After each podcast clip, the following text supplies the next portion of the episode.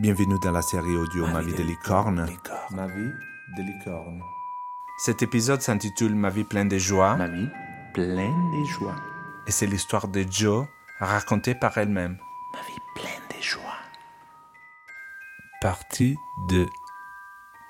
Je m'appelle Jo, j'ai 40 ans, je suis née dans le Var en 1979. C'est une vie dans le sud, un peu à la campagne, la maison elle est toujours ouverte, on va à l'école à pied. J'ai deux grands frères. Mon père est prof et comme on a l'habitude de le dire, ma mère ne travaille pas. Mes parents, ils ont plutôt une belle histoire d'amour qui dure depuis maintenant 50 euh, ans. L'école, c'était euh, la catastrophe pour moi. Je saurais pas comment je me suis retrouvée dans cette place-là, mais je suis devenue ce qu'on appelle un bouc émissaire. J'arrivais jamais à savoir comment il fallait que je sois pour être acceptée socialement. Cette vie-là dans le Var, c'est jusqu'à mes 11 ans. Et ensuite, on déménage vers euh, Avignon. À l'époque, j'avais même pas l'imaginaire vraiment que c'était possible d'avoir des, sentiments amoureux et d'avoir une vie sensuelle avec des filles. Du coup, bon, bah, avec les garçons, ça se passait. Déjà, à ce moment-là, j'avais commencé à émettre un, à émettre un vécu, une opinion, un ressenti qui était que je ne voulais pas avoir d'enfants. Je pense qu'à l'époque, commencer cette question inlassable qui va rester tout au long de mon parcours jusqu'à il y a peu de temps, qui était euh, mais au fait, est-ce que je suis homo ou est-ce que je suis hétéro? Je suis devenue saisonnière entre 24 et 27 ans. Pendant toute cette période, il y a déjà la question de plus adhérer à la vie du couple. La question des enfants est déjà réglée. J'étais déjà dans des formes de vie collective et il me restait un peu à euh, trouver une voie pour euh, m'épanouir dans ma vie euh, amoureuse et, sexuelle. J'ai 30 ans et je m'installe toute seule cette fois dans un petit appartement. Je trouve un travail à l'association Aide à Marseille, qui est une asso de lutte contre le VIH en France et euh, dans lequel ben, je rencontre plein de personnes euh, LGBT. J'ai l'impression de rencontrer un premier endroit où je sens que je peux euh, nourrir des relations qui m'épanouissent, comme un sentiment de rencontre avec une famille. Et je déménage m'installer avec deux personnes. Je tombe sur une petite maison trop belle, avec un jardin, avec ces deux filles qui m'inspirent et, et c'est la révolution.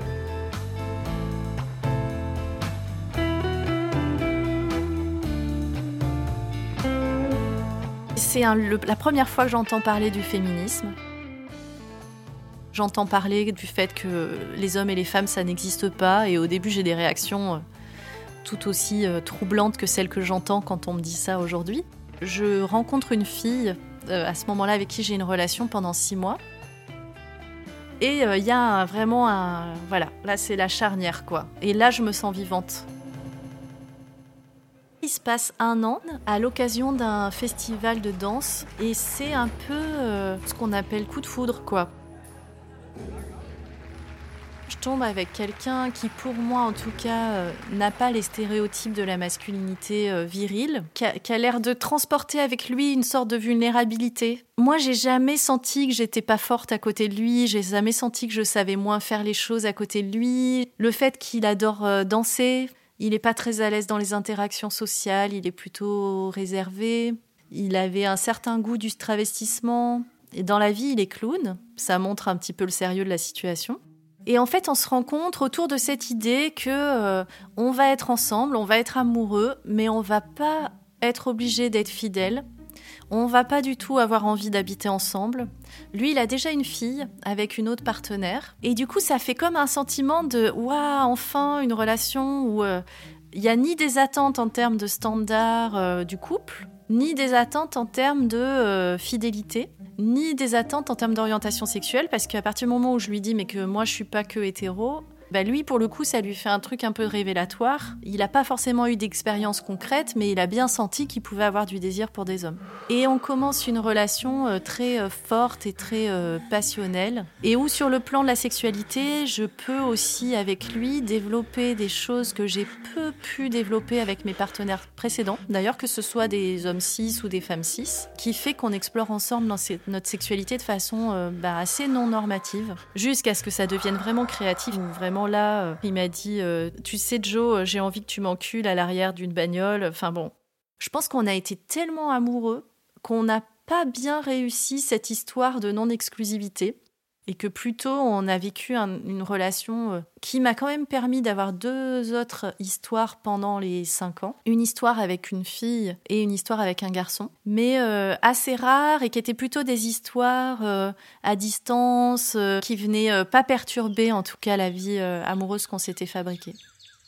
Et ensuite, il est allé vivre avec sa fille à la campagne. Et en fait, je pense qu'au bout d'un moment, c'est plutôt le caractère un peu fusionnel de la relation qui nous a mis en difficulté. Lui a eu besoin de s'en ben voilà, s'en distancer. Ça a été assez dur. Deux ans après notre rupture, on a été voir une conseillère conjugale qui a été chouette et qui nous a aidés à nous séparer. Vraiment, je déguste, je, souffre énormément de cette séparation. Et euh, je décide de tenter de vivre ce qu'on n'a pas réussi à vivre euh, dans la relation, c'est-à-dire plutôt un truc de polyamour. J'essaye de trouver des termes, je suis jamais complètement satisfaite, mais en tout cas, le polyamour, ce serait la possibilité d'établir des relations amoureuses avec euh, plusieurs personnes. L'amour, c'est pas une denrée rare, quoi. C'est pas un truc euh, où tu le donnes à une personne, il t'en reste plus.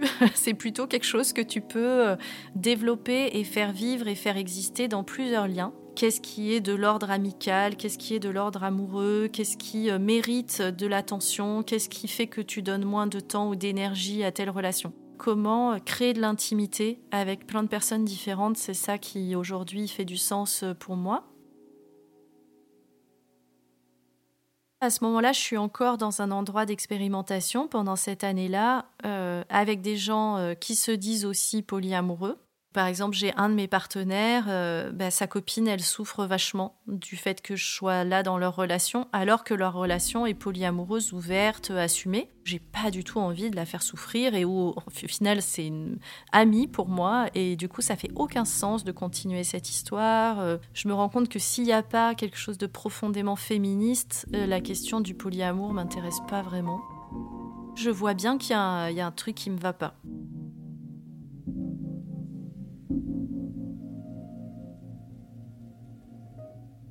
Et du coup, je me sépare de toutes ces personnes-là et je euh, décide de prendre un an où euh, je ne vais avoir aucune relation euh, amoureuse ou sexuelle. Je décide plutôt de nourrir mes amitiés et de créer de l'intimité dans ces relations-là. Je passe une année merveilleuse et où je me dis, mais en fait, tu as passé ta vie à avoir des relations, mais notamment avec des garçons hétérosexuels cisgenres. Et en fait, euh, c'est qu'une partie de toi et, là, tu, as, tu vas arrêter. Et tout au long de l'année, ça m'a semblé comme une évidence, en fait, que euh, j'en avais fini avec ça. Parallèlement, j'ai rencontré euh, la pratique du BDSM. Je me suis mis à découvrir des pratiques de BDSM dans des contextes féministes un peu radicaux.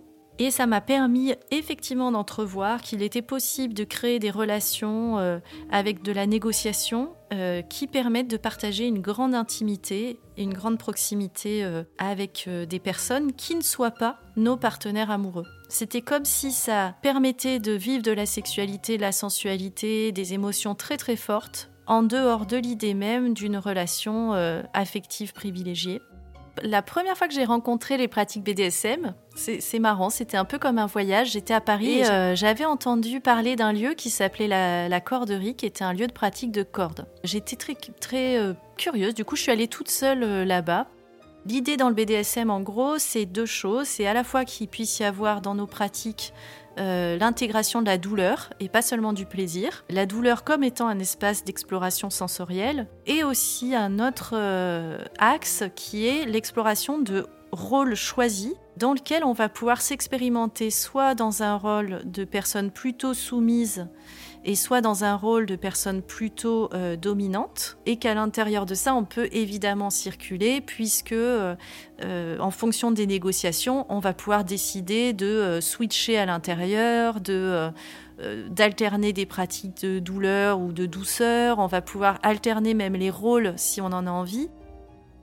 Ce qui m'a passionné, c'était beaucoup les questions de négociation, c'est-à-dire avant, on va avoir un temps d'échange sur euh, bah, alors de quoi tu as envie, euh, euh, est-ce que tu as envie de beaucoup de douleur, est-ce que tu as envie de beaucoup de douceur, est-ce que tu as envie de beaucoup d'autorité, est-ce que tu as envie d'être humilié ou pas? En tout cas, c'est comme s'il y avait un échange préalable à, la pratique qui m'a semblé être un endroit d'écoute dans lequel pouvaient aussi se déployer des pratiques autour du consentement.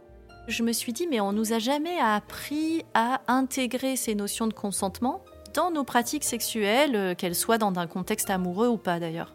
Souvent, la, représentation du BDSM, c'est un truc assez noir, assez dur, euh, alors qu'en fait, euh, ça peut être extrêmement drôle, souvent assez clownesque et loufoque, ça dépend un peu c'est quoi nos imaginaires. Finalement, il y a énormément de rire, de jeux, de tendresse aussi, tout en allant potentiellement très loin dans des rapports de domination ou de douleur choisis. Et ensuite, on a un temps de soins qu'on appelle l'aftercare, qui nous permet de euh, revenir un peu sur ce qui s'est passé, de se faire un retour de notre vécu, de s'assurer que tout le monde va bien. Au-delà de la pratique elle-même, de toutes les sensations que ça m'a ouvert, tout ça pour moi, ça m'a semblé venir rassembler un tas d'intérêts que j'avais dans la vie, à la fois féministe, à la fois de la sexualité, à la fois du consentement. J'ai trouvé ça passionnant. Je pense que comme beaucoup de personnes, euh, j'avais vécu euh, des trucs que j'avais subis plutôt dans mon enfance et dans mon adolescence. Et j'avais un peu eu un déclic euh, en me disant c'est fini, tu subiras plus des trucs dans ta sexualité. Donc j'étais déjà une personne qui allait vers ce qui lui faisait du bien. À la fin de, cette année, de fin des enjeux amoureux, j'étais euh, super heureuse. C'était comme une année à nouveau, une nouvelle année charnière où j'avais fait ce que j'avais jamais osé faire, c'est-à-dire assumer pleinement que euh, donc j'étais ni homo ni hétéro, mais que j'étais pansexuelle. C'est pas comme si euh, j'en faisais un nouveau titre, tout ça, mais en tout cas que j'étais pas monosexuelle, tu vois, qu'il y avait un truc où je pouvais être attirée par des personnes de genre différents. Et ça a été aussi très lié à la rencontre avec un groupe de danse qui s'appelait Corps et Politique. Pour la première fois, je me suis sentie euh, incluse. Je me rappelle très bien, on a fait une première rencontre de danse ensemble et puis à la fin, euh, j'ai commencé à dire oui, mais moi, euh, vous savez, je ne sais pas si j'ai le droit d'être là. C'est comme si avec des personnes LGBT, même si le B fait partie du sigle, j'étais là, je crois que j'ai pas le droit d'être là. Et en fait, c'est la première fois qu'il y a des gens qui m'ont dit, bah bien sûr que tu as le droit d'être là. Ça m'a énormément, énormément euh, bougé. Je pouvais être euh, aimée et accueillie avec un espèce de tout comme ça, où ça m'a fait beaucoup de bien. Ce groupe, il est, euh, c'est marrant parce qu'il est, il est né d'une rencontre de contact improvisation féministe. C'était des rencontres qui avaient lieu une fois par an. Et du coup, il y a un petit groupe de jantes qui ont décidé de continuer à se voir tout au long de l'année. Moi, je les rejoins. Elles avaient déjà dû se rencontrer une ou deux fois. Et ça a été comme une rencontre amoureuse. C'était un groupe de 6-8 personnes et c'est comme si on était tous tombés et toutes tombées amoureuses les uns les unes des autres. On se voit depuis maintenant 4 ans, trois fois par an et on passe 4 jours ensemble et on explore euh, de façon complètement euh, imbriquée euh, des questions euh, plus théoriques ou politiques sur euh, les histoires autour du genre ou des sexualités, des pratiques de danse, des pratiques BDSM, des pratiques parfois de sexualité ou de sensualité, énormément de pratiques de tendresse, et aussi on prend soin les unes des autres. Je peux dire qu'aujourd'hui je suis attirée par des personnes qui traversent des frontières, ce soit des frontières de genre ou des frontières de sexualité, à partir du moment où j'ai reprécisé mon désir, ben, j'ai fait plein de rencontres.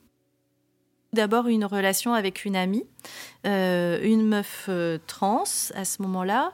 Et du coup, on a eu une histoire qui a duré quelques mois et qui m'a vraiment super euh, fait du bien et super nourrie.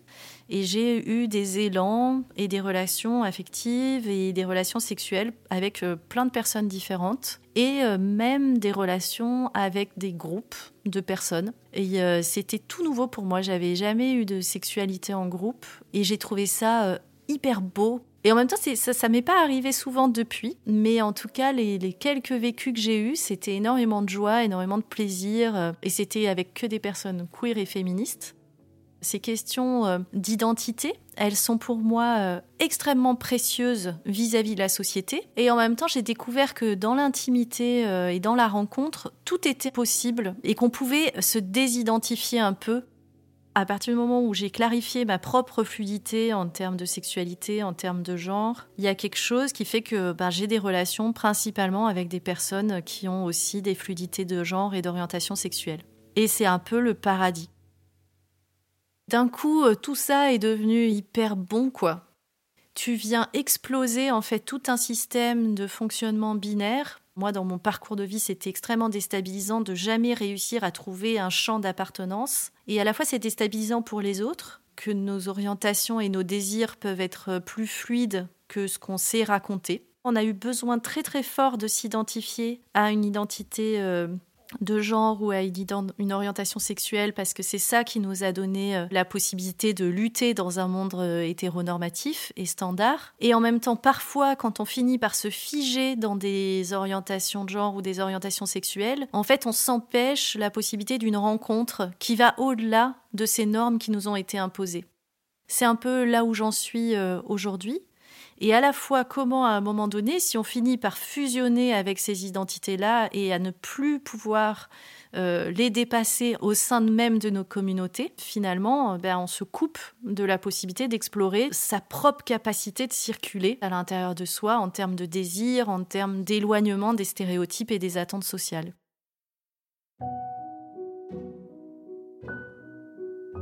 Waouh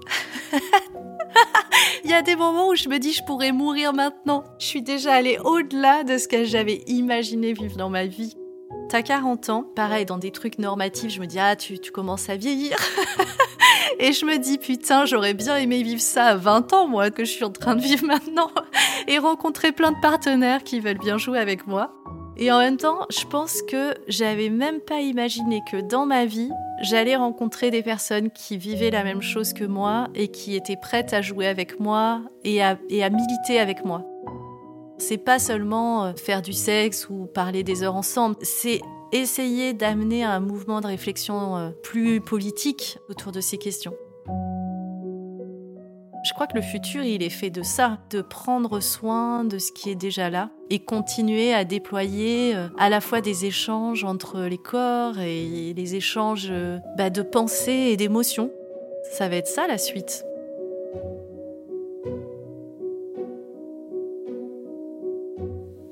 Vous venez d'écouter Ma vie pleine de joie, un épisode de la série podcast Ma vie de licorne. N'hésitez pas à vous abonner et à liker l'épisode si vous l'avez aimé. Nous sommes un podcast 100% indépendant et nous avons besoin de tous les soutiens que vous pouvez nous accorder. Alors n'hésitez pas à partager ces podcasts sur vos réseaux sociaux et à en parler autour de vous. Je m'appelle Lorenzo Ricciarelli et j'ai produit et réalisé cet épisode avec l'aide de Victor Rodouze au montage, à l'habillage sonore et à la musique, et Daniel Segré qui a mixé et contribué à la musique. Un grand merci à Joe qui nous a généreusement raconté son histoire. Vous pouvez nous retrouver sur toutes les plateformes principales des podcasts et nous découvrir encore plus sur les réseaux sociaux et sur notre site mavidelicorne.com. Merci de nous avoir écoutés